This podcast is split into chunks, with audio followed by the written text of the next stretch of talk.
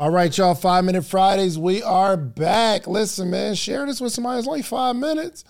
And I want you to listen to this whole five minutes, okay? Because this is going to be valuable for you, um, just like every other Five Minute Friday. Um, I think that uh, we all know what some of our weaknesses are and some of the things that are getting in our way. If you don't know what they are, you need to spend a little more time identifying the roadblocks that are in your way. Now, roadblocks aren't always external, some of them are internal, some of them are embedded in your DNA, and it is who you are. I have some friends that are introverted. Well, the fact that they're introverted, it's it's gonna it's very rare that something like that changes that is who you are. It's not like one day you're introverted and you read a book and now you feel super comfortable just hanging around other human beings and being the life of the party. Chances are you're going to deal with that for the rest of your life.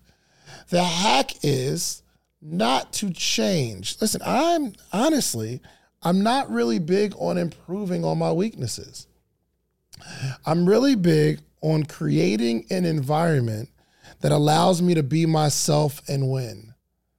So I was actually reading a book. Um, I want to say it was uh, Your Last Five Moves. It might have been with uh, Patrick Bet David, I think.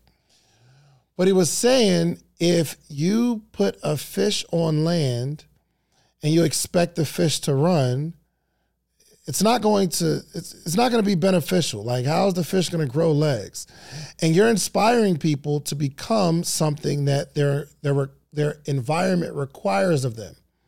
When really, that fish should just stay in water. And if you take the fastest animal that's on land and you put them in water and you ask them to swim, they will never accomplish what a fish can accomplish in water, which means you have to put yourself in an environment that allows you to strive or thrive. Or we need to figure out the hack that allows you to become better in the environment. Here's an example I am not good with organization. And maybe it's DNA. Maybe it's embedded in me. Maybe if I tried to be more organized, it will work. It would just take a really, really long time. But an easier way for me to be who I am and still succeed is to find someone or partner with someone who is better at organization or some sort of accountability that allows me to be organized.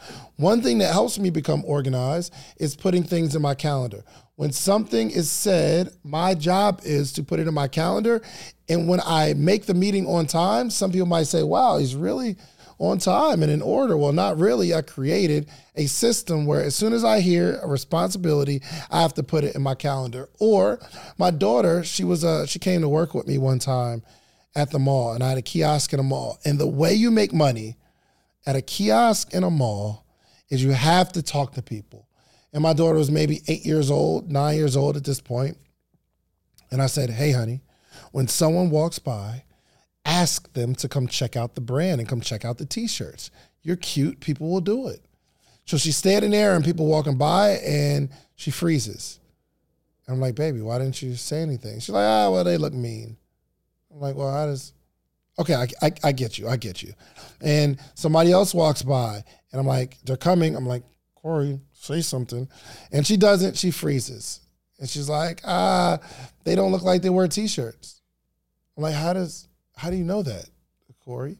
Somebody else walks by she said, Look, they're in a suit. They obviously don't wear t shirts. I'm like, Honey, you have to go talk to people. And I realized that she's just uncomfortable. This is not something that she is going to be comfortable doing, talking to people, inviting them to a sale. So, what I asked her to do was to say hi. I said, Honey, your instruction is when people are walking by, say hi. Can you do that? She said, "Yeah, no problem." So she's walk. Somebody walks by and say, "Hey, how you doing? Hey, how you doing?" And people start waving back. Still no customers, but hey, how you doing? Hey, how you doing? And I said, "Cool, you got that?" She said, "Yeah, this is fun." I said, "Cool. Now I want you to give someone a compliment." Say hi and find something about them that you really like. So she's like, "Hey, I like your shoes." They're like, "Oh, I like your shoes too. What you doing over here?" And people start coming over to the kiosk because we found some sort of hack that allows her to be herself and not the pressure of the sale. So once I tried, tried to pressure her to be a salesperson, she couldn't do it. She couldn't even talk to anybody. She froze. But once I asked her to just say hello or a compliment, something that she's gonna do anyway and feel good about it, she started making more sales because they just came over. That's my five minutes, y'all.